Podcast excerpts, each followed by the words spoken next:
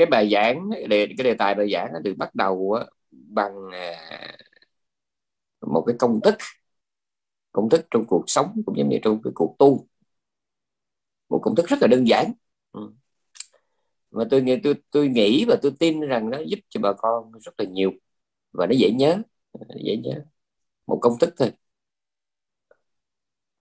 đó là muốn biết mình có cái gì thì hãy nhìn xem coi mình không có cái gì, mà muốn biết mình không có cái gì thì hãy nhìn xem coi mình có cái gì. Câu đơn giản và giảng bữa nay đó là như vậy. Nhưng mà như tôi vừa nói là cái đề tài này là nó được lấy cảm hứng từ cái bài học hôm qua ở lớp intensive. Và đương nhiên là tôi giảng ở lớp intensive tôi giảng khác, còn bên đây tôi giảng nó mềm hơn chút.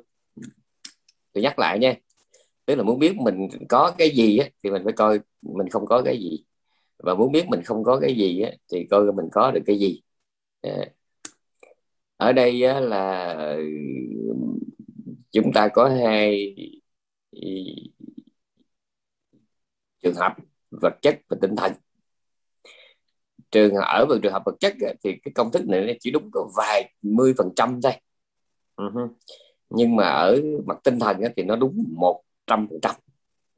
Bởi vì mình đang học về giáo lý mà, cho nên mình dĩ nhiên mình học về tinh thần, nhưng mà không thể không bàn tới vật chất. Vậy đó là vật chất nha.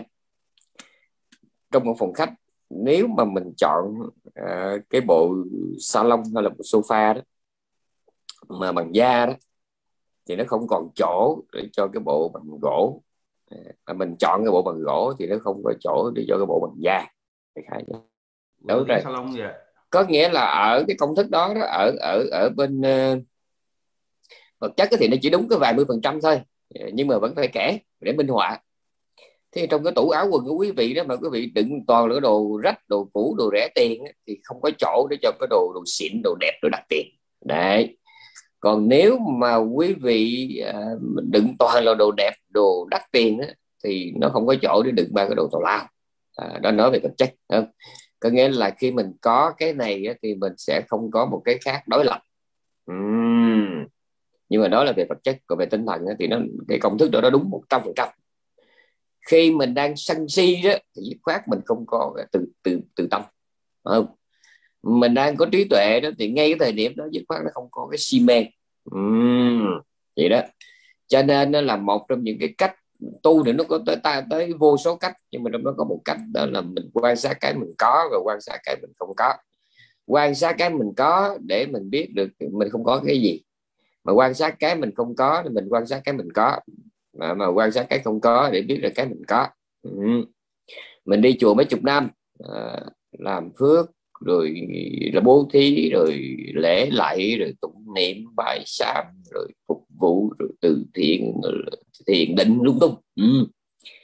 Nhưng mà mình có mấy khi mình ngồi mình nhìn lại đó, coi cái có trong đầu của mình là cái gì, trong tim mình nó là cái gì, trong tim trong óc của mình coi nó có cái gì. Mình cứ nhìn rồi đó mình thấy. Ví dụ như mình có rất là nhiều người Phật tử đó là họ rất là thích làm phước, thích làm, coi như mình tạm thời cho rằng ở họ không có lòng bủn xỉn, không, nhưng mà họ xem kỹ coi họ có cái lòng tùy hỷ hay không. Bởi vì ở đâu có lòng tùy hỷ thì ở đó không có tị hiềm, ở đó không có ganh tị, mà ở đâu có ganh tị hiềm thì ở đó không có lòng tùy hỷ. Đây là cái lực gọi là bất chi bất dịch, chân lý ngàn đời nó như vậy. Hễ mà nó có từ bi thì nó không thể nào có sân hận, nhưng mà hễ nó có sân hận thì nó không có từ bi. Nó có hào sản thì nó không có bụng xỉn, mà nó có bụng xỉn thì nó không có hào sản. Mình cứ cắm đầu mình theo đuổi một cái công hạnh nào đó, một cái pháp tu nào đó thì nó gặp tốt, nhưng mà nên thường xuyên xem có cái con đường mà mình đi đó đó, nó có lấy ra những cái cần lấy và nó có thêm vào những thứ cần thêm này không. Chứ còn mình ví dụ như mình theo đuổi pháp môn niệm Phật, mình theo đuổi cái hạnh bố thí, mình theo đuổi cái hạnh gọi là học hỏi giáo lý, mình theo đuổi cái hạnh gọi là tu tập thiền định, đó cũng là cái hạnh nha, cũng cái hạnh. Phật pháp, đến Phật pháp thì có nhiều cái hạnh lành để mình theo đuổi lắm, không? Có người thì mê hành thiền lắm, mê hành thiền không có màng gì tới chuyện khác. Thì đến một lúc mà ngã ngửa ra đó thì mới biết là cái kiến thức giáo lý mình mù tịt, không tự giải nghi được. Này, đừng có nói chi là giúp những người khác. Rồi ngược lại có những người cả đời mấy chục năm tập trung vào giáo lý nhưng không có một cái giây phút nào sống tĩnh tâm chánh niệm, thì đến cái lúc mà cần thiết đó thì cái khả năng mà định tâm, khả năng chánh niệm nó không có. Và chưa kể nó có trường hợp này nữa này, mình học trên lý thuyết đó, đấy, là trí nó có ba, đó là trí văn, trí tư, trí tu. Trí văn tức là những cái hiểu biết, cái khả năng nhận thức mà dựa trên cái, những gì nghe mình đọc, học hỏi từ người khác. Trí tư là khả năng hiểu biết, khả năng nhận thức dựa trên cái tư duy, cái suy tư. Còn trí tu là khả năng nhận thức mà có được từ cái kinh nghiệm thực chứng, kinh nghiệm tu tập. Đấy, mình thấy rõ ràng trong kinh nó chia ra ba cái loại trí tuệ đó. Rồi mình tưởng tụi nó là anh em một nhà, thì tôi e rằng cách nghĩ đó phải cẩn thận. Sai thì không có sai nhưng phải cẩn thận. Đừng có nghĩ rằng đó là giới định tuệ là một group, một nhóm, rồi tha hồ muốn hiểu sẽ hiểu. Bởi vì nên nhớ coi chừng đó, đúng, giới định tuệ là một nhóm đó, nhưng mà có khả năng đó, là cả đời mình chỉ biết cái giới mà không biết định, không biết tuệ, hoặc cả đời mình chỉ biết cái định mà không biết tuệ. Có khả năng đó, mình không có loại trừ. Ở đây cũng vậy, chỉ riêng cái chuyện trí tuệ thôi, thì có người có thể cả đời đó chỉ chìm đắm ở trong cái trí văn thôi, và nó thấy vậy là đủ rồi, không có khả năng suy tư, không có khả năng gặm nhấm, thấm thía và tiêu hóa. Cứ vẹt vậy đó, cứ copy sao chép.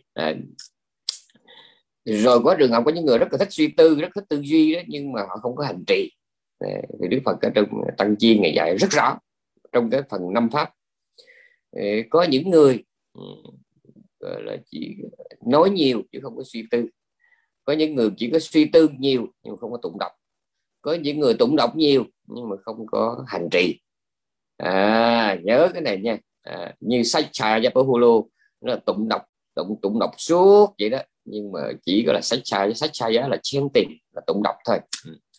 Rồi có những người nó gọi là Takkapahulu, tức là thích ăn rồi ngồi suy tư rồi tìm hiểu rồi thấm thía, nhưng mà cái đó chưa phải là cái hạng cuối cùng, là hạng Dhamma-vihari, là sống ở trong cái mình biết, sống bằng niệm, bằng tuệ, bằng từ tâm ấy, thì cái đó mới người được gọi là sống với cốt lõi của chánh pháp, gọi là Dhamma-vihari, là sống đạo đó. Dhamma-vihari là sống đạo. Còn mấy kia chỉ là nghiệm thôi, suy nghiệm, hoặc là học đạo và suy nghiệm thôi, chứ còn chưa phải là cái hạng hành đạo, sống đạo nha. Dhamma-vihari là tôi dịch là sống đạo. Thì như vậy đó là mình tự mình xét, mình muốn biết mình ra làm sao thì tự mình xét mình có cái gì. Mình sống nhiều về từ tâm, đó là sống nhiều về chánh niệm, sống nhiều về trí tuệ, sống nhiều về thiền định, sống nhiều với giới, sống nhiều với hạnh bố thí, sống nhiều với hạnh phục vụ, để mình coi cái mình có cái gì. Và khi mình có cái đó thì mình sẽ không có những cái đối lập lại, và khi mình có cái đó thì mình cũng sẽ có những cái nó tương ứng. Nhớ cái này nha, khi mình có cái gì đó thì mình sẽ không có cái đối lập, và đồng thời mình cũng là có được những cái tương ứng. Và không có, khi mình không có cái gì đó cũng vậy, khi mình không có cái gì đó, thì mình sẽ có cái đối lập.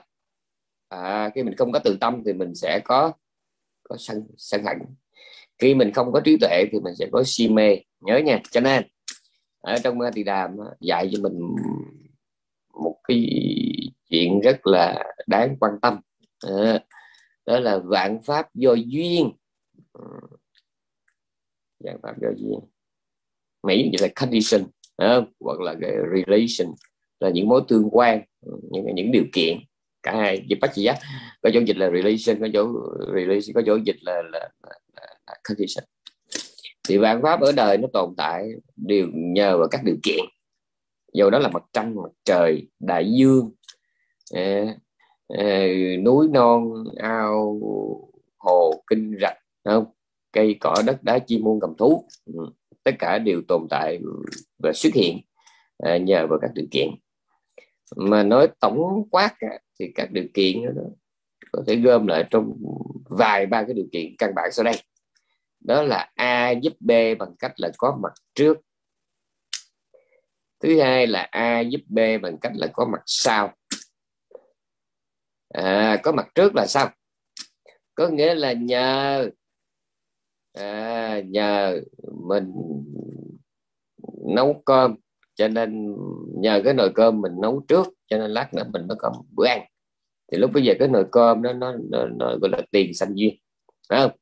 Có nghĩa là cái điều kiện nó có trước để mà nó hỗ trợ cho cái kết quả sau đó. Nhưng mà cũng trong cái chuyện nấu cơm đó, nhờ nấu, nghe kỹ nha, nhờ có cái nồi cơm mà mới có bữa ăn, vậy đó gọi là tiền sinh viên. Nhưng mà vì cái bữa ăn lát nữa mà bây giờ mình phải nấu cơm, thì lúc bây giờ cái bữa ăn đó nó thành ra là hậu sinh viên.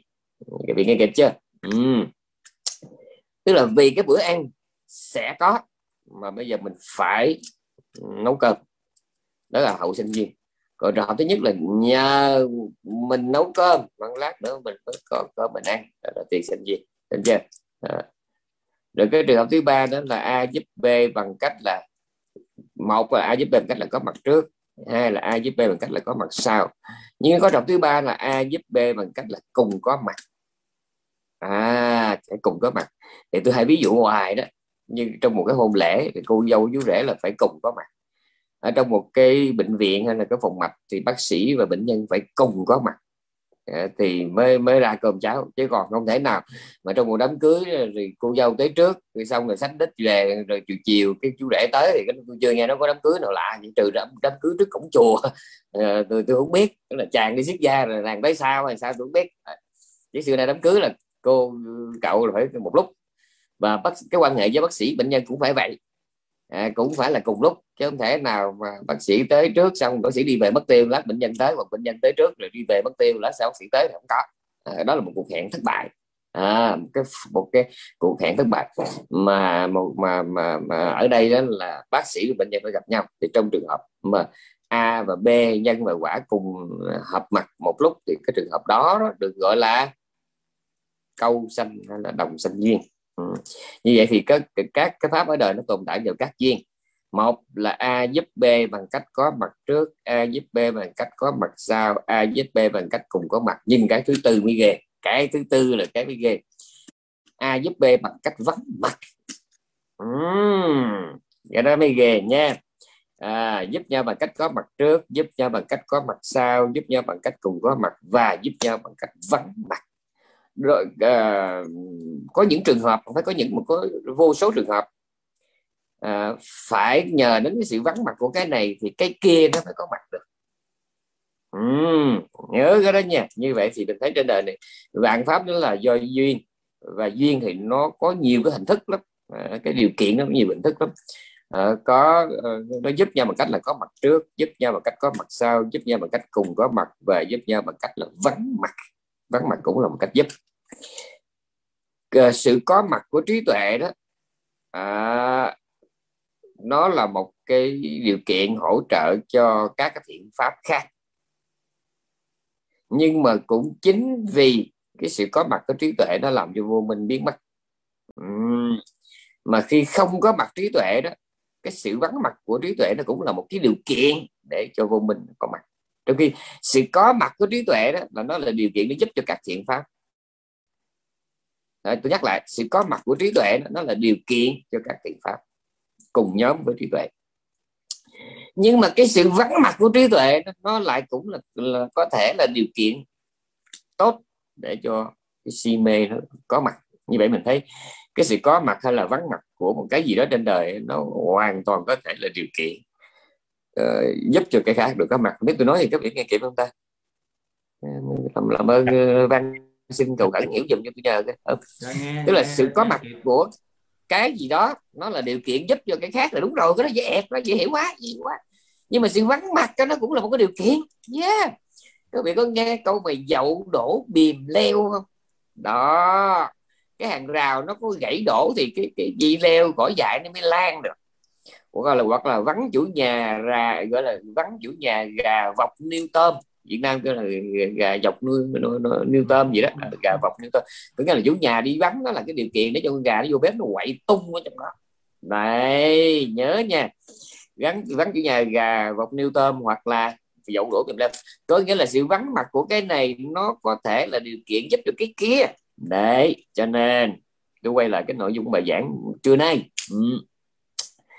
đó là muốn biết mình có cái gì thì hãy coi mình không có cái gì, mà muốn biết mình không có cái gì thì hãy xem mình đang có cái gì. Đó, tu hành là phải thường xuyên xem cái đó nha, xem cái đó nên lắm chứ mình cứ tự thấy mình là Phật tử, mình có pháp danh, mình có áo lam, mình cũng có những công đức, những hạnh lành, chủ nhật nào cũng đi chùa, đêm nào cũng alo với tăng ni với bạn đạo, mình nghĩ ôi chỉ là ngon lành và càm. Cái chuyện đó là hình thức thôi, đó là những cái mà có thể quay phim chụp hình được, nhưng mà cái những cái mà không thể quay phim không phải chụp hình đó, thì là lớn chuyện hơn, lớn chuyện lắm. Có nghĩa là cái áo lam ai cũng chụp hình được, thậm chí mình có cạo đầu ai cũng chụp hình được, thậm chí mình có pháp danh người ta cũng có thể chụp hình được. Đấy, nhưng mà mình có cái gì trong mấy chục năm làm Phật tử, thậm chí làm tăng ni, mình có được cái gì trong đầu mình, cái đó là chuyện không. Thì mình cứ giờ mình coi trong mấy chục năm mà mình làm cái hạnh mà hạnh từ thiện, bố thí, phục vụ đó, đúng mình có được cái đó rồi đó, nhưng mà mình không có cái gì. Và từ chỗ mình không có cái đó, đó thì nó đổi lên mình có được cái gì. Nhớ nha, có và không trong đạo Phật rất là quan trọng. Ở trong Trung Bộ, cái bài Kinh Tiểu Không nó vẫn dạy rất rõ. Khi mà mình sống nhiều với những cái tâm tư mà gọi là mắc miếu, dính mắc ở trong thiên đối với thiên hạ không, thì mình không có chỗ trống cho những cái suy tư, cho những cái suy tư mà gọi là viễn ly cao cấp được. Mình còn dính líu mắc miếu ở trong cái mộng ước trầm luân thì mình không có cái chỗ trống cho cái lý tưởng giải thoát. Cho nên trong lớp ngày dạy cái bài kinh đó, là nếu mà người không quen hay đọc không hiểu, nhưng bài kinh đó rất là sâu và tôi rất là mê, và tôi đã đem cái bài kinh đó vào trong cái nhật tụng Kalama. Bây giờ tôi quên mất rồi, không biết là Kalama mấy, 1, 2, 3 tôi quên mất. Báo cho biết là hôm nay là chúng ta đang chạy giấy để in 2 cuốn Kalama 1, 2 tái bản 1 và in cuốn 2, và chúng ta hôm nay cũng đã có luôn cái bản thảo cuốn 3. Và đặc biệt là cuốn 1 thì phải nói dài, toàn kinh dài không được mà nhức đầu lắm, mặc dù đó là những bài kinh căn bản, nhưng mà tôi thiết tha, không phải làm chuyện tiếp thị bán sách, không phải sai. Nhưng mà cái chuyện quan trọng nhất ở đây đó là tôi thiết tha mong bà con nếu không mua, bị mua đó là giúp cho Kalama. Sau này chúng tôi không có xin tiền cho Kalama này, mà chỉ đi bán sách. Nhưng tôi đang viết cái quyển chuyện phím Thầy Tu 2 cũng chỉ để là cho Kalama thôi, chứ không có đi xin chúng chửi mình lắm. Thì trong quyển Kalama 2 và 3 đó, nó có rất là nhiều cái bài kinh, hầu hết là kinh ngắn để cho bà con đọc nghe, nhưng mà đã động ra những vấn đề lớn, của giáo pháp. Đúng ra kinh nào cũng quan trọng hết, nhưng mà mình gom cái gì mà cho nó gần với bà con, cho bà con dễ nuốt, phải không? Thì ở trong cái bài kinh Đại Không Tiểu Không của Trung Bộ ấy, tôi có đem vào trong Kalama có cái nội dung thế này. Đức Phật ngày dạy khi nào mình sống nhiều với, nghe kỹ nha, sống nhiều với nhân tưởng, thôn xóm, sống nhiều với nhân tưởng, thôn tưởng, nghĩa là cái đầu mình lúc đó nó còn bắt biếu, còn dính líu nhiều về con người, về thế giới xung quanh, thì lúc đó cái đầu mình không có rảnh, để cho cái gì, cho cả lâm tưởng, nhớ cái đó nha. Còn mắc miếu trong cái nhân tưởng và thôn tưởng thì không có rảnh cho cả lâm tưởng, có nghĩa là quay về cái thiên nhiên. Lâm là rừng, quay về thiên nhiên, nhưng mà chưa, lâm tưởng chưa. Mà hễ mình biết là cái đầu mình biết rảnh rang, không có bị chia trí, không bị phân tâm với cái gọi là người, và với phố xá thiên hạ đó, thì mình mới bắt đầu quay về với thiên nhiên này. Nhưng mà chưa có đủ. Khi mà mình biết quay về sống một mình biết quay về với thiên nhiên rồi đó. Chờ tôi tự nhiên tôi đang giảng mà có một cái ý mà tôi sẽ quên. Ủa giờ già thiệt rồi. Chắc mốt đi đâu phải có một trợ lý nào kế bên đấy, nhắc chị, tôi quên. Thì nhắc lại nha, khi nào mình sống nhiều với nhân tưởng và thôn tưởng thì lúc nghĩa là sống nhiều với con người, với thế giới đó, với xã hội đó, thì mình không có rảnh để mà quay về với thiên nhiên là lâm tưởng. Mà khi nào mình biết lìa xa nhân gian để mà quay về với đời sống thiên nhiên, quay về với đời sống nội tâm, thì lúc bây giờ đó mình mới quên được cái tế toái của nhân quần nhân gian. Nhưng mà đủ chưa? Chưa. Và cái cuối cùng nữa, có nghĩa là phải an trú vào cái cuối cùng gọi là tánh không. Hôm nay dịch dịch là không tưởng thì nghe kỳ quá, phải không? Không tưởng nghe nó dễ hiểu lầm, cho nên dịch là tánh không. Có nghĩa là còn mắc miếu vào phố xá thiên hạ nhân gian xã hội đó, thì không thể quay về với thiên nhiên được, phải quay về với đời sống viễn ly thanh tịnh. Nhưng mà yêu được thiên nhiên, yêu được đời sống của mình chưa có đủ, mà phải đến cái thứ ba, nó lìa khỏi cả cái lâm tưởng để trở về trú trong cái không tánh. Nữa là sao? Danh không, lợi không, sắc tài tình, danh lợi là không, trống.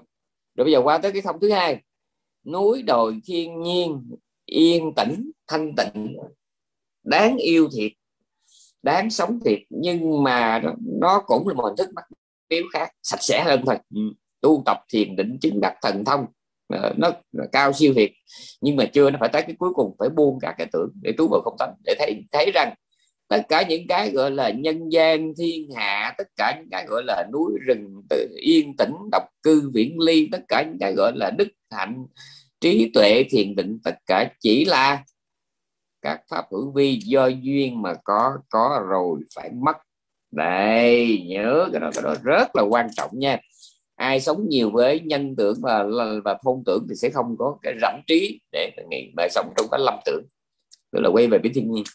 Mà sống trong lâm tưởng chưa đủ, độc cư viễn ly chưa có đủ, mà phải buông bỏ triệt để, toàn triệt, dứt khoát, hoàn toàn tuyệt đối mọi ý niệm thích và ghét đối với mọi hiện hữu. Coi sắc tài tình danh lợi đó là không đúng. Nhưng mà dầu có giới luật thiền định, kiến thức đa văn cách mấy đi nữa, trong đó chỉ là phương tiện để qua sông mà thôi. Và có một câu chuyện tôi kể hoài, bây giờ tôi nhắc lại. Tôi ở bên Thụy Sĩ. Bên Thụy Sĩ tôi không có xe hơi, tôi đi bằng phương tiện công cộng. Cái vị tôi đang kể chuyện này biết bên Việt Nam, bên Mỹ, bên Úc chắc không biết. Úc chắc không có, nhưng không phổ biến. Tại Úc ít ai đi xe lửa lắm. Việt Nam chắc cũng hiếm lắm.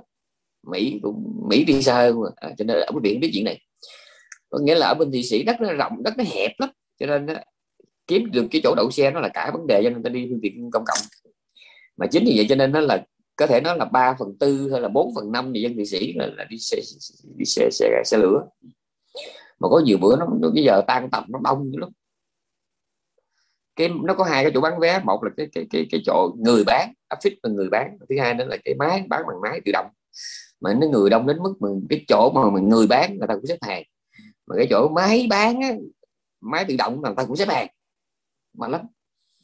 Mà mình sợ về núi tối mà mình nóng ruột đấy, mà phải ráng chờ mà có nhiều cái người thấy ghét lắm. Nãy giờ mới đứng kêu pho tùm lum á, không chịu chuẩn bị tiền, đợi đến phiên họ là họ móc 1 xu, 3 xu, 1.50, 4.1, rồi tiền giấy thì le lưỡi liếm, còn cái tiền cắt thì cái xẹ ra đếm rồi cũng lấy về trình. Nghĩ trong bụng nữa là sao bao nhiêu người chết, rồi sao bà cũng chết. Tôi thật sự tôi từng nghĩ như vậy, tôi nghĩ tại sao mà bao nhiêu người chết mà sao không thấy ông chết, tại sao không thấy bà chết. Rồi nóng ruột ngồi xếp hàng, lấy được cái vé rồi thì sao ta, lên tận tàu.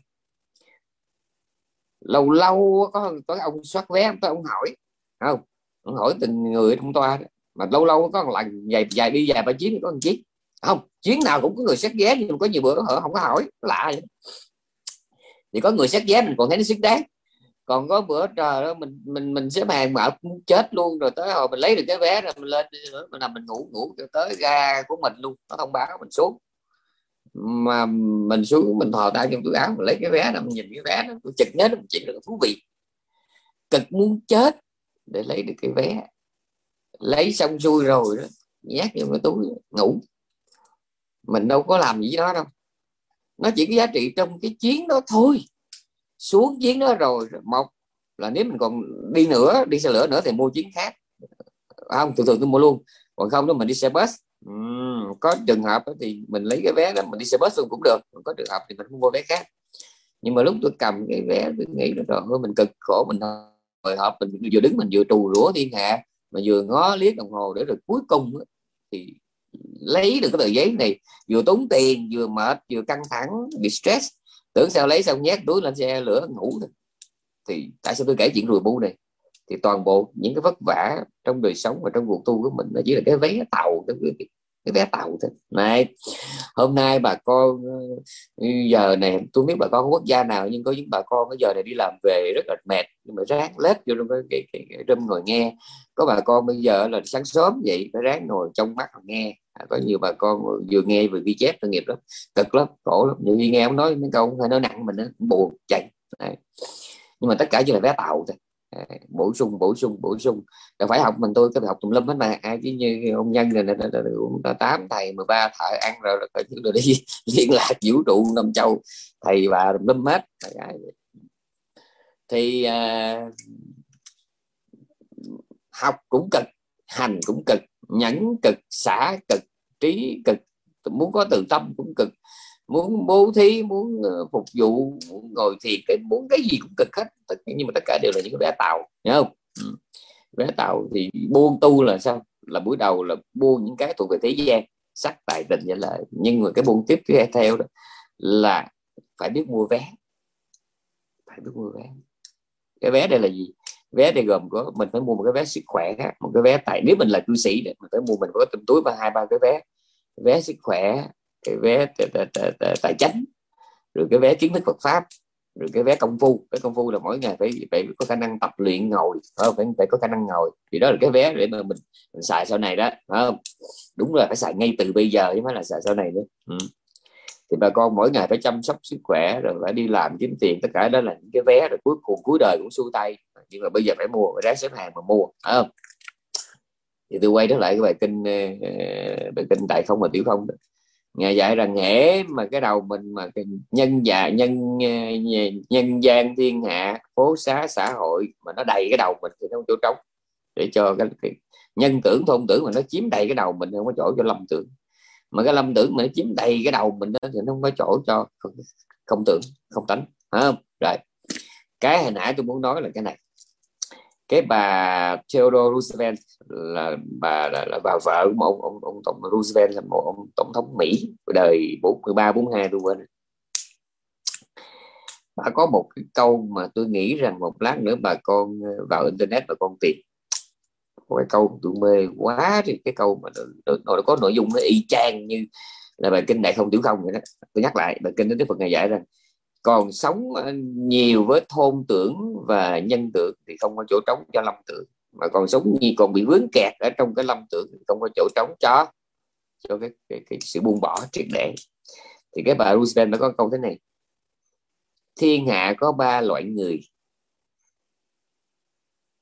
Người cao cấp thì quan tâm cái lý tưởng, người trung cấp quan tâm sự kiện, và người kém nhất thì quan tâm con người. Và con tìm tôi bản tiếng Anh, con người có 3 hạng. Cái hạng sơ cấp là chỉ quan tâm con người, ví dụ như cái người đó là đàn ông, đàn bà, mập ốm, xấu đẹp, trắng đen, người đó tôi nhìn thấy ghét, người đó tôi nhìn tôi dễ mến. Cái người hạ cấp, người hạ cấp hạng sơ cấp nó chỉ quan tâm đến con người, nó không quan tâm chuyện khác. Nhưng cái bậc trung cấp thì họ không có quan tâm với con người, mà họ quan tâm với sự kiện. Ví dụ như bữa nay mình vô mình nghe cái gì, thằng cha nào giảng đó quan trọng, mà ông nói cái gì mình chỉ quan tâm sự kiện thôi. Mà quan tâm sự kiện là sao? Nghe nói đâu có lớp học thì nhào vô học, ở đâu có pháp hội thì nhào vô dự. Chẳng hạn như kỳ rồi tôi có nghe chị cũng hơi buồn, hy vọng nói ra không đụng ngay, là có nhóm một tiểu bên Úc đi vô chùa nào, chùa Thái bên Úc là chịu lễ, mình đâu có biết đâu tự giác cái mặt vô. Thì mình nghĩ chùa là cái chỗ của thiên hạ mà, thì tự nhiên mà mình dân bên Tây Phương thì tòa ai đi hỏng đi học, đi làm đi học đổi rảnh, cho lúc nào rảnh thì sao ta chạy chùa, mà ai ngờ xui vô đúc đầu vô gặp cái bữa đó người ta đang làm phước. Ông sư á, thì đi đứng cẩn thận, đừng có nên có mặt trong những cái buổi lễ mà không có mời. Đó là Phật giáo hôm nay với Phật giáo thời Đức Phật chẳng có như vậy. Nhưng mà riêng cư sĩ thì mình có quyền đi khắp nơi để mình đi làm phước mà. Cho dầu ở đó người ta đang rước vua, rước giáo hoàng, không sao hết. Mình là cư sĩ là mình có mặt trên toàn thế giới, hễ đâu có pháp hậu là mình cứ nhào vô. Bởi vì tôi đi tôi tốn tiền mà, chứ tôi đi tôi đâu có được gì đâu. Mấy ông sư đi tới đó còn được mời ăn, được cúng dường, chứ còn tôi là cư sĩ tóc tai tùm lum, vợ con lùm xùm, tôi có quyền đi chứ. Tôi đi tôi tốn tiền mà. Thế là nguyên một cái đám dắt nhào vô chùa Thái, vô đó gặp đám Việt Nam nằm trong. Thì nó phán cho một câu đó, nó hôm nay cái lễ hội này là của chúng tôi, cái phước thí này là phước hội này của chúng tôi, mà các vị nhào vô ăn ké là chúng tôi không có nghĩ.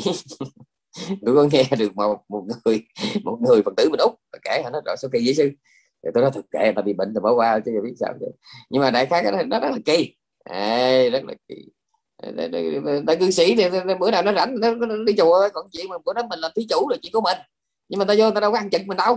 Đó, vô tôi cũng tốn tiền, tôi cũng cúng dường rồi, nó cũng tốn kém mất thời gian của lắm, ta rồi đi về ta nói ăn uống của mình, nhưng chị là mình đi trách cái nắp nhào vô ăn ké. Thì đại khái đó là khó lắm quý vị, khi mà mình còn gọi là bị dính mắt, dính cái này không có buông được cái kia, kể cả cái chuyện mà nó vô tới cái đạo tràng Già Lam Thanh Tịnh này, cái lòng mình nó còn dính mắt, nó còn mắc miếu thì khổ lắm, khổ lắm. Tôi nói câu này hơi nặng này, không là trong kinh Đức này, đúng là Phật nói rồi, tôi nói rồi cũng sợ. Đức Phật ngày dạy rằng giống như con chó đó mà nó bị cột vô một chỗ nào đó, dầu nó có cắn, nó có quào, nó có sủa, nó có la, nó có hét như thế nào đi nữa thì nó cứ quẩn quanh đến trong cái xung quanh cái chỗ cột đó thôi, chỗ cái cây cọc mà cột đó, nó có cào cấu, nó có sủa, nó có hét, nó cũng quẩn quanh. Kẻ phàm phu mà sống nhiều với cái ngã chấp đó, thì bây giờ họ có làm tời đi nữa đó. Ngọc Hoàng Thượng Đế, Thái Thượng Lão Quân, Diêu Trì Dương Mẫu thì họ cũng vẫn cứ tiếp tục quẩn quanh trong cái nhà chặt. Và tôi quay lại ba câu nói của cái bà Roosevelt. Bà nói rằng cái bậc mà thượng căn á là chỉ quan tâm cái ý nghĩa thôi, còn cái người trung căn là quan tâm sự kiện, mà kẻ hạ căn là quan tâm với con người. Cứ là đến với ai là quan tâm cái người đó mình thích hay mình ghét, người nó dễ mến hay khó ưa, người đó là nam nữ, đẹp xấu, già trẻ bé lớn, trắng đen mập ốm cao thấp, lặp la. Nhưng mà riêng về cái người bà trung căn họ không quan tâm cái đó, mà quan tâm cái sự kiện. Ở nay chùa có pháp hội, chỗ nay chùa có pháp thí, có phước hội, pháp hội pháp thí thì mình vô. Nhưng mà cái bậc thượng căn này họ còn siêu hơn nữa, họ không có quan tâm đến người, không quan tâm đến sự kiện, mà họ chỉ quan tâm đến cái ý nghĩa của vấn đề. Bữa nay mình nghe được cái gì, bữa nay mình nghe được cái gì, và cái đó nó giúp được gì cho mình. Đấy. Mà khi mà cái đầu của mình mà tôi nhắc lại nó vướng cái này thì nó không chỗ trống cho cái kia, nhớ nha. Cho nên trong kinh Đức Phật ngày dạy trong đời này chúng sanh có nhiều cái thái độ để mà đánh giá vấn đề. Một cái hạng thứ nhất, cái gọi là Rupapama đấy, tức là cái hạng người đánh giá thiên hạ qua những gì của mắt mình nhìn thấy. Mình thấy cái gì đẹp, cái gì sang thì mình thích. Cái hạng thứ nhất thấy cái gì đẹp, cái gì sang là chạy theo. Cái hạng thứ hai là khô sappaman á, tức là theo đuổi cái gì đó, thờ phụng thần tượng gì đó là qua cái tiếng tâm. Mình cũng chẳng biết hòa thượng Làng Ma dạy cái gì mà thấy Tây U mà nó bu lại mấy trăm mạng, trong đó có ma sơ, có linh mục, rồi có Tây, có Nhật gì nó nhào vô đó tu, thì mình đi chạy theo thôi, chứ thật ra mình cũng không có biết nhiều. Mình không biết cái Làng Mai nó khác cái Trung Lâm của Việt Nam, cái gì mình không hề biết. Cần biết dạy cái tiếng của thứ nhất hạnh đây. Những cái hạng thứ nhất là dạy theo cái khô cái Rupamama, nó là chạy theo thành thức đẹp sang. Cái thứ hai là chạy theo cái tiếng tâm của đương sự. Cái thứ ba gọi là Lukapamana, tức là chạy theo cái vẻ ngoài bần tăng khổ sải, dáng vẻ thanh tu khổ hạnh của ai đó, thì trường hợp nó được gọi là Lukapamana. Nhưng mà cái trường hợp thứ tư mới quan trọng, trường hợp thứ tư gọi là Dhammapamana đấy. Có nghĩa là mình đánh giá vấn đề dựa trên cái nội dung chánh pháp, dựa trên khía cạnh chánh pháp. Người đó là ai quan trọng, mà cái điều họ nói có giúp được gì cho mình hay không, còn họ là ai quan trọng, không? Tại vì nó thiệt, mình đói bụng đúng không? Thì mình mua hút bánh mì, thì cái người bán bánh mì đó nó là người Miên, người Lào kệ đó, nó đẹp nó xấu kệ đó, miễn là cái ổ bánh mì đó mình thấy ăn được, cái giá chấp nhận được, đấy, giòn, ngon, ruột cái nhân ok, giá được, ngon bổ rẻ là được. Nhưng mà sau này mình biết thêm trong nước nó có công thức buôn bán như thế này, cái gì ngon thì cái đó nó không có bổ, mà cái gì bổ thì gì ngon gì bổ thì cái đó không có rẻ, mà cái gì mà rẻ thì cái đó không có ngon có bổ. Nhưng mà đó là Việt Nam đó. Việt Nam cho nên cẩn thận nha, cẩn thận Việt Nam. Việt Nam đừng có ham mà thấy mình ngon bổ rẻ chỉ là dốc, tại vì nói vậy thôi. Chứ hãy cái gì mà ngon đó, thì cái đó có gì nó không có lành. Ngon khác mà lành ra ngon không có lành. Ngon lành đó thì có chừng nó không có bổ. Nó không có độc thôi chứ nó không có bổ.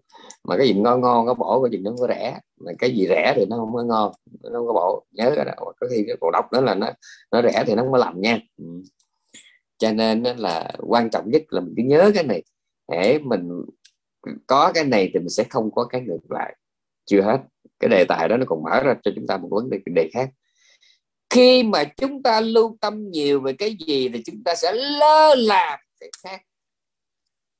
Có câu mà tôi nói hoài là trong cái giới shopping ở Mỹ, shopaholicism ở Mỹ, còn cái câu này: khi bạn tốn tiền để mua thứ không cần thiết thì bạn đã mất đi cái số tiền để mua cái cần thiết.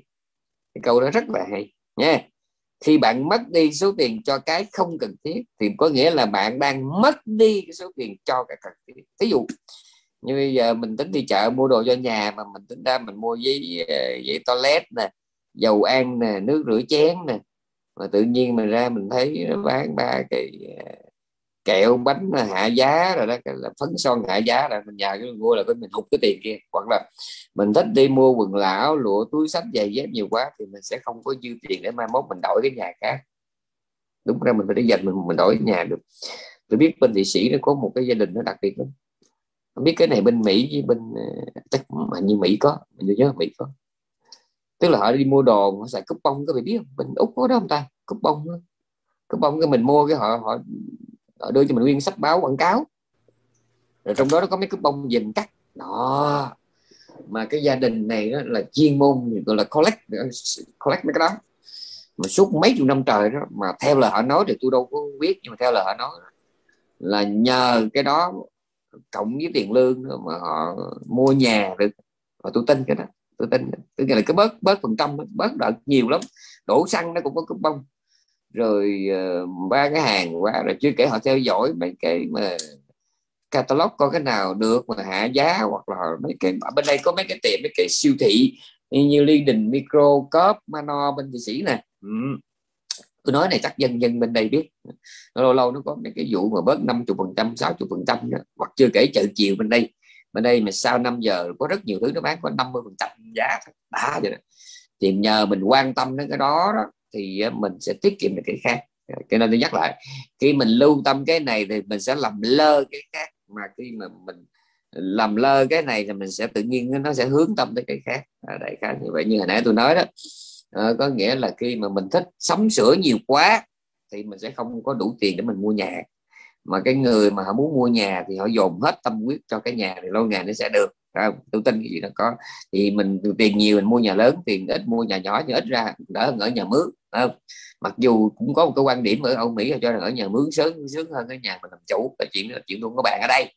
Nhưng tôi chỉ nói là nếu muốn mua nhà thì mình phải làm lơ tất cả những cái nhu cầu khác như có thể, không? Như có thể nha, as possible, chứ không phải là nghĩa là nhịn ăn thì không phải, cũng phải ăn chứ, nhưng mà mình tiết kiệm sao đó để mình dồn cho cái nhà. Ở đây cũng vậy, khi mà ta lưu tâm nhiều cho cái gì thì ta sẽ làm lơ rất là nhiều cái chuyện khác. Mà khi ta làm lơ cái chuyện gì thì ta sẽ dồn cái tâm ý cho nhiều cái chuyện khác. Đây là cái luật. Cũng giống như khi mà ta có cái này thì ta sẽ không có những cái đối lập, những cái ngược lại. Và khi ta có cái này thì ta sẽ có thêm những cái tương ứng. Đây là một cái công thức rất là quan trọng mà tôi đặc biệt mới gửi gắm bà con trong cái bài giảng trưa nay. Đây, đặc biệt tôi nói làm lần nữa một cái chuyện mà tôi đã nói không biết là bao nhiêu lần trong các cái pháp hội, từ cái thuở xưa mà tôi còn giảng ở trong Kinh Tạng này. Giảng Kinh Tạng đi. Đó là ở ngoài đời, ngoài thế gian, bà con học tiểu học, bà con học trung học, bà con có thể là một người học trò cực kỳ kiêu ngạo, tự mãn, tự tôn, tự đại, phải không? Nhưng mà không sao, miễn là bà con học giỏi, không đủ điểm thì bà con vẫn lên lớp đều đặn, và cuối cùng bà con vẫn có cái mảnh bằng tú tài như thường các bà đó. Đấy, rồi lên tới đại học bà con vẫn tiếp tục kiêu ngạo, tự mãn, tự tôn, tự đại, không sao hết, miễn là bà con giỏi thì bà con vẫn có ngày bà con coi được mảnh bằng đại học, không sao hết, không? Đó là ngoài đời. Nhưng trong đạo thì không, trong đạo thì không. Trong đạo anh có giới luật thanh tịnh cỡ nào đi nữa, anh có tinh thông Phật pháp cỡ nào đi nữa, nhưng mà khi anh có cái lòng kiêu ngạo với cái mà anh đang có thì anh không thể đi xa được. Anh biết trong rừng có hiểu đó không? À, thí dụ như bây giờ thằng Ngồi Thiện nè, bây giờ Ngồi Thiện nè, tôi là một hành giả miên mật tinh tấn, phải không? Tôi nhìn quanh tôi thấy hàng trăm cái hành giả trong cái thiền viện này không ai bằng tôi hết. Mẹ bằng tôi ngồi đâu nhúc nhích quạt quẹt sột sạt, không? Ngồi rồi mỗi lần nghe trình pháp họ trình dưới đây, mình ngồi mình nghe họ trình rồi mình thấy buồn cười. Hành giả gì đâu mà đau lưng, rồi hành giả gì đâu mà sợ ma, hành giả gì đâu dắt chiều nỗi bụng, hành giả gì đâu nhớ nhà nói chung, rồi hành giả hỏi gì cô vớ vẩn về Phật pháp. Ở đây không có ai bằng tôi hết, không? Không ai bằng tôi hết. Tôi ngồi một phát là phải 3 tiếng. Đấy. Mà lần nào tôi trình pháp lên thì thiền sư cũng phải khen. Không. Khi mà tôi bị ám ảnh bởi cái đó, thì không, tôi không có lùi thì là mừng lắm rồi, chứ tôi không có tiến được, không có tiến được. Tôi phải buông cái đó đi, tôi phải buông cái đó đi. Phải học giáo lý cũng vậy. Khi mà mình có cái lòng kiêu ngạo thì có nhiều cái vấn đề giáo lý mình sẽ hiểu không nổi đâu nha. Tôi xin nhắc lại rõ là lần nữa, đừng có tưởng là trí nhớ mình tốt, trí hiểu mình tốt, trí nhớ và trí hiểu mình tốt là mình sẽ đi xa trong Phật pháp. Sai. Nó có những cái vấn đề giáo lý chỉ có thể hiểu được ở con người buông bỏ, quý vị à. Tôi ví dụ một chuyện thôi, ví dụ một chuyện thôi. Làm sao mình hiểu được cái lý cái chuyện mà Bồ Tát bố thí vợ con này, nếu mà mình không có cái thời gian suy tư. Tôi nói suy tư thôi nha, chứ đừng có nói là tôi tu tập để quán, mà mình chỉ suy diễn trên cái mặt chữ đó. Thì một là mình không tin chuyện đó, còn ngay đó là mình sẽ tin một cách cuồng tín mù quáng, mình hiểu được chuyện đó. Hoặc là mình không thể nào mình hiểu được cái chữ tánh không ở trong đạo Phật là cái gì. Mình không bao giờ hiểu được cái gọi là vô gián duyên, trùng dụng duyên. Mình không hề thể nào hiểu được cái nguyên tắc là cái trước tạo ra cái sau. Cái sau có thể giống cái trước nhưng không phải là cái trước. Mấy cái này học như vẹt, nhưng mà để hiểu đó không hiểu được, trừ phi mình phải buông cái tôi của mình đi, mình mới hiểu cái này, không? Khi mà nói là cái danh sách này nó tiếp nối nhau sinh diệt là mình học như vẹt như két, mình nhắc lại như là cái máy thu băng thì thôi. Chứ còn để thấm thía là để có thể một buổi một ngày mà buông hết, ngồi xếp bằng buông bỏ trọn vẹn như là trong kinh ghi mình làm được, tại vì nó cứ áp. Mình tưởng là mình về hưu non, mình tưởng là mình đã cất một cái cốc ở trên thiền viện, mình đã xa lánh vợ chồng con cái, cha mẹ, bạn bè, nên mình tu mình tưởng mình đã buông. Sai. Mình không thể nhảy ra khỏi cái bóng ngã chấp của mình, không? Mà bây giờ mình bỏ, bây giờ mình không còn vợ tôi, chồng tôi, nhà tôi, cha tôi, mẹ tôi, con tôi, xe cộ, nhà cửa của tôi, mình đã buông hết rồi. Nhưng mà mình cũng không buông được cái đức hạnh của tôi, cái thiền định của tôi, cái chánh niệm của tôi, cái tri kiến, cái trí tuệ của tôi, chưa? Ngay cả cái ba la mật của tôi, cái khả năng giác ngộ, cái khả năng giải thoát của tôi mình chưa buông được. Nên nó đi nó xa. Dĩ nhiên bài giảng này nãy tôi có nói trước rồi, bài giảng này là tôi lấy đi một phần của một cái lớp intensive, lấy đi một phần thì đương nhiên thì bà con nghe nhức đầu thiệt, nhưng mà biết đâu bữa nay không hiểu mai hiểu, không? Và biết đâu thằng Tèo cũng hiểu, thằng Tí hiểu, con Lan Phúc hiểu, con Đào, con Yến nó hiểu. Cho nên trách nhiệm thì phải giảng thôi, trách nhiệm phải giảng. Thì cái bài giảng này đặc biệt tôi muốn nhấn mạnh cái gì, tôi muốn nói rằng giảng pháp ở đời nó do cái sự tương duyên mà có. Và sự tương duyên nó có 4 trường hợp là A giúp B bằng cách có mặt trước, A giúp B bằng cách có mặt sau, A giúp B bằng cách cùng có mặt, và A giúp B bằng cách vắng mặt. Cái chuyện vắng mặt này rất là sâu, sâu lắm. 3 cái trước đó thì gọi là A giúp B bằng cách có mặt, dù có mặt trước, có mặt sau hay cùng có mặt thì cũng gom chung gọi là giúp nhau bằng cách là có mặt. Nhưng mà riêng cái thứ tư mới là khó hiểu, A giúp B bằng cách vắng mặt. Đấy, sự vắng mặt của cái này có thể là cái điều kiện để cho cái khác, hoặc là vô số cái khác nó có mặt. Cho nên lý do đó mình phải cẩn thận, hãy thường xem của mình có và không có cái gì, bởi vì chính cái mình không có đó nó cũng là điều kiện để nảy nở sinh sôi bao nhiêu vấn đề. Và chính cái mà mình không có đó, nó cũng là điều kiện để nảy nở sinh sôi vô số vấn đề này, nhớ nha. Đây, ví dụ như mình thấy trong một cái căn nhà mà có hơi người thì nó khó bị ẩm mốc, một phần là do các người quét dọn thường có hơi người. Các vị biết khi có một người trong một căn phòng ấy, cái nhiệt độ trong phòng nó tăng lên mấy độ, các vị có biết không? Biết trong rừng biết gì đâu, thấy mình có mấy chục ký chứ ghê lắm. Chính sự có mặt của con người nó tác động cho cái tuổi thọ của căn nhà, chính cái sự can thiệp của bàn tay, của người, của cày, của cái cuốc, cái vá, cái xẻ, nó giúp được cái khu vườn thay da đổi thịt.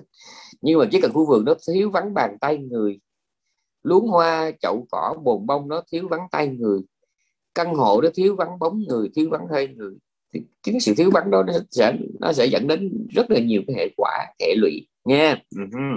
Và chính sự có mặt của con người trên mảnh đất đó, căn nhà đó, nó sẽ dẫn đến rất là nhiều cái hệ quả tương ứng. Đây, cũng vậy, khi trong đời sống nội tâm mình mà thiếu vắng đi trí tuệ, thiếu vắng đi từ tâm, thiếu vắng đi trí chánh niệm, thiếu vắng đi thiền định, thiếu vắng đi tạm quý, thiếu vắng đi niềm tin, đây, nó thiếu vắng từng thứ trong số mà tôi vừa kể, thì nó sẽ dẫn đến vô số những hệ quả mà mình không có lường được.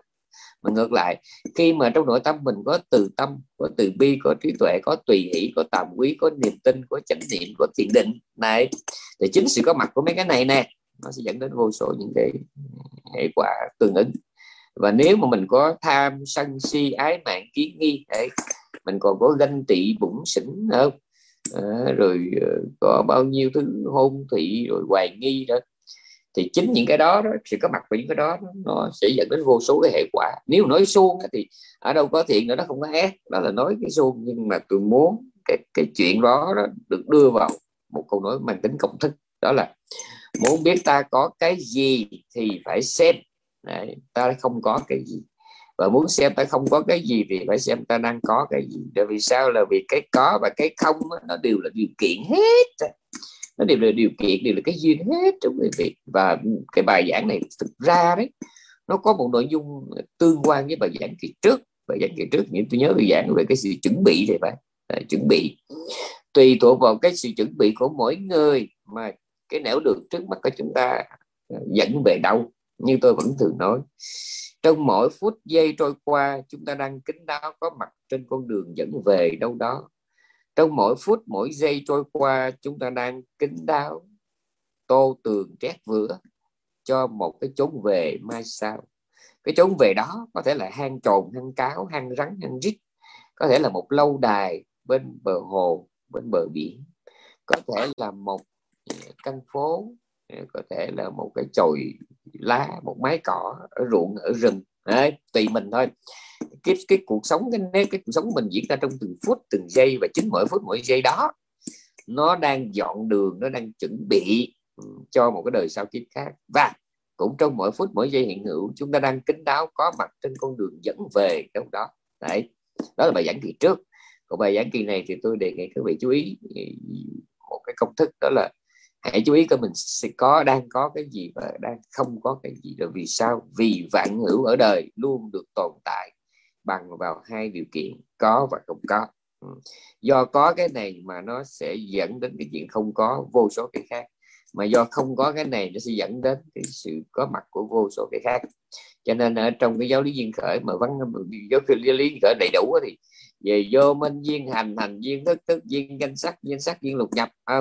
Do vô minh trong bốn đế mới dẫn đến các nghiệp thiện ác, do các nghiệp thiện ác mới dẫn đến các tâm đầu thai, do tâm đầu thai mới có lục căn, do lục căn mới có lục xúc, lục thọ, lục ái, rồi từ lục ái nó ra tứ thủ, ra hai hữu và ra tứ sanh, rồi từ đó nó ra già chết sầu bi khổ não. Đó là duyên khởi được kể rộng. Còn kể hẹp, cái này có cái kia, có cái này không cái kia không, cái này sanh cái kia sanh, cái này diệt cái kia diệt. Này, tôi báo thì các vị biết một chuyện còn rùng rợn nữa là ở cái lục tỉnh Nam Bộ của mình ấy. Lục tỉnh đó là nói trắng ra luôn đi, tức là từ Sài Gòn mình ấy, rồi về tới mũi Cà Mau hồi xưa gọi là lục tỉnh. Cho nên cái tên cũ Sài Gòn nó là tiếng người được gọi tiếng Khmer, nó là Prey, Prenaco, Prey là rừng, Naco là thành phố, Prenaco là phố rừng. Nó là rừng nhưng mà mình trong rừng nó có cái dãy phố cặp với sông Sài Gòn để mà thương thuyền các nước qua lại buôn bán. Prenaco thì trong cái lục tỉnh ngày xưa được có tên cũ là tên là Chân Lạp đấy, mà từ đời nhà Minh Châu Đạt Quang đã từng qua lục tỉnh này. Thì có một vị có biết một chuyện rất là đặc biệt rất là độc đáo, đó là có một là Phật giáo Đông Tông Việt Nam được đem về nước Việt Nam từ năm 1938 do ngài Sasanamuni rồi ngài Thiện Luật, ngài Giác Quan. Đó là Phật giáo Nam Tông mà do người Việt đem về. Chứ còn Phật giáo Nam Tông mà của chữ Tăng Khmer đó là đã có cách đây 2000 năm rồi, có từ đời vua Dục. Từ đời vua Dục trong chính cái sứ bộ truyền giáo có một sứ bộ đi vào Việt Nam. Đấy, Phật giáo có từ đó. Đấy, lâu rồi người Việt Nam mình cũng biết, mình cứ là Phật giáo Tàu thôi. Đến năm 1938 mình mới lẩm bẩm có Phật giáo Nam Tông. Đấy, là kéo dài đến hôm nay. Thì đặc biệt đó là người ta khai quật trong rất là nhiều cái di chỉ khảo cổ ở miền Tây, người ta gặp những cái phiến vàng cát mỏng trong đó. Đấy, mà trong đó có hai cái câu mà rất là đặc biệt. Câu thứ nhất là cái câu mà của ngài Asachi, bản Hán chỉ là Mã Thắng ấy. Ngài Asachi ngài dạy cho ngài Xá Lợi Phất lúc chưa xuất gia đó là vạn pháp do duyên sinh, vạn pháp do duyên diệt.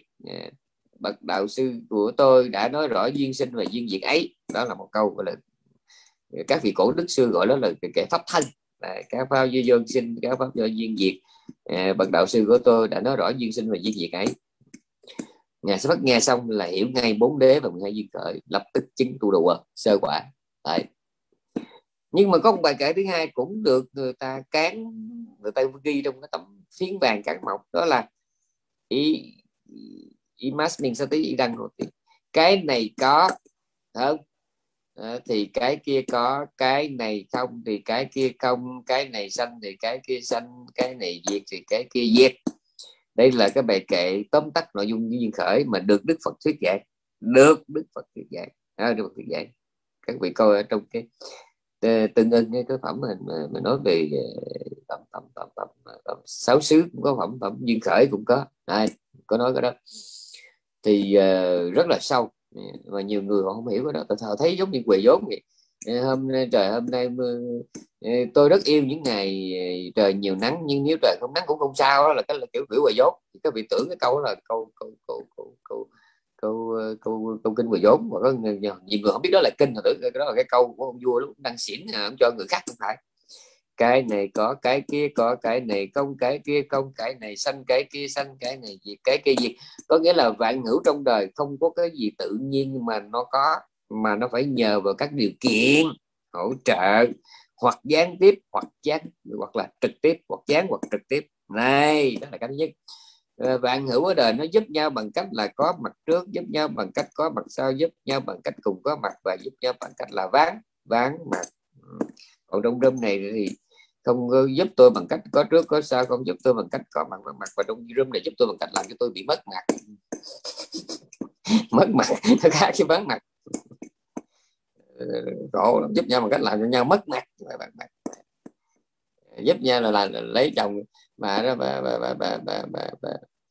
cô cũng đẹp lắm, lấy chồng trong thời gian rồi chồng đánh cũng quá rồi, bà má vợ bà kêu rẻ bà nói, con nghĩ sao con lấy nó về, hồi xưa má cưng nó, má không có kêu nó rửa cái chén này, bây giờ con về với nó cứ trung bình từng lễ nào con quýnh nó sưng mặt cái này. Nó dạ hồi xưa con hứa mà em về với anh là em sẽ nở mày nở mặt, cho nên từng nào nó nhậu về nó quýnh nhỏ này. Mà mỗi lần mà nó là làm bếp là nó nằm nó đọc báo, hút thuốc trên giọng, kêu nó phụ nó giúp rồi nó không. Nó nói trong cái hôn lễ anh đã hứa không bao giờ phụ em, cho nên bây giờ em có làm tới chết anh cũng không phụ. Mà lại cái cho nên vạn hữu ở đời nó có mặt nhờ vào các duyên này. Một là giúp nhau có mặt trước, giúp nhau bằng cách có mặt sau, giúp nhau bằng cách là